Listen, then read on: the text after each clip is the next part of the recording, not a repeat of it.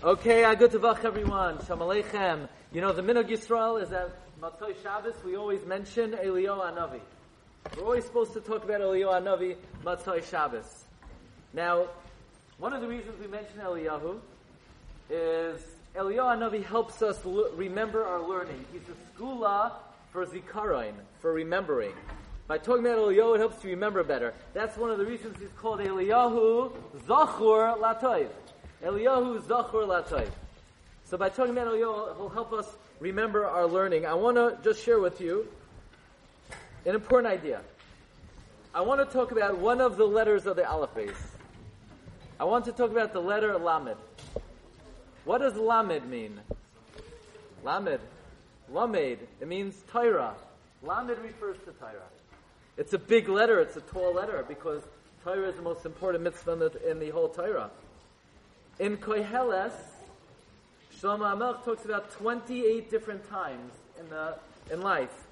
A time to be born, la ledes, la mus, ace la tas, a time to plant, ace laakar, a time to uproot, ace livnois, a time to build, ace listar, a time to demolish. Every time begins with the letter lamed, except for ace sifaid, a time to eulogize, ace rikoid, a time to dance. What happened to the lamed? Why doesn't it say ace lispite, a time to eulogize? Ace lirkite, a time to dance. The Vilna Gaon says lamed represents what? What does lamed mean? What does lamed mean? Lamed, Torah. There's some times that you don't have to learn. When a person, chas is mourning, sefoid, they're exempt from Talmud Torah, so there's no lamed. Or the Gemara says you're allowed to stop learning to go to a chasana to be mesameh chasan bekala. So it doesn't say ace lirkaid, it says ace rikaid. Lamed refers to learning Torah. You got that? What does Lamed stand for? Learning Torah. Lamed, learning, right? It's the same thing. La and learn and el, learning Torah. The Mishnah tells us in Pirkei Avos that anybody who, when they learn say over Dvar Torah, they quote where they got it from. I heard that from the Chassam Sofer. I heard that from the Chidah. I heard that from my Rebbe. I heard that from my friend. Meivi Geula la'olam. Meivi Geula la'olam. You bring redemption to the world. The Ben Ish Chai explains as follows. What do you call somebody who says the Torah and he doesn't tell you where he got it from? He's a Baal. What do you call him? If he's arrogant, what do you call an arrogant person? A Baal? Gaiva. Gaiva. He's arrogant. He's making believe that Torah is his own. But if somebody quotes his sources, then he's learning Torah for the right reasons. Lishma, he puts what letter stands for Torah?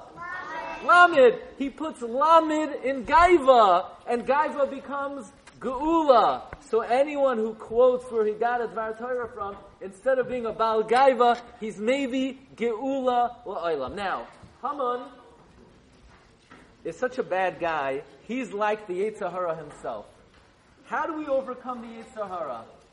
By learning Torah. Hashem says, Barasi Yetzer Hara, I created the Yetzer Hara. Barasi Torah Tavlin. Torah is the antidote to the Yetzer Hara. So if throughout the Megillah, it always talks about Lifnei Haman. Lifnei Haman. Before Haman. Before Haman. Let's take the letters Haman. Hey Mem Nun. And we'll take the letters before it. So what's before a Hey? Dalid. What's before a Mem? Lamed. What's before a Nun? Mem. So Haman becomes Dalid. Lamed, Mem, Lamed. The way to preempt Haman, the way to overcome Haman, is to come to Avos U'Banim and to learn Torah Lishma. So Lifnei Haman, even before Haman comes on Purim, we already gave him a good punch in the face and we started to eradicate him by coming to Avos U'Banim. So again, Lamed is Lamed, learning Torah. That's the best antidote to Haman. So my humble wish for everyone, for this uh, entire Kehila and all the Kinderlach that came to learn tonight, we should all be Zoicha to learn Torah Lishma, to destroy Amalek, and when Amalek goes down, we'll be Zoicha to build the Beis HaMikdash, and Hervi Aminu, Amen. Agatavach.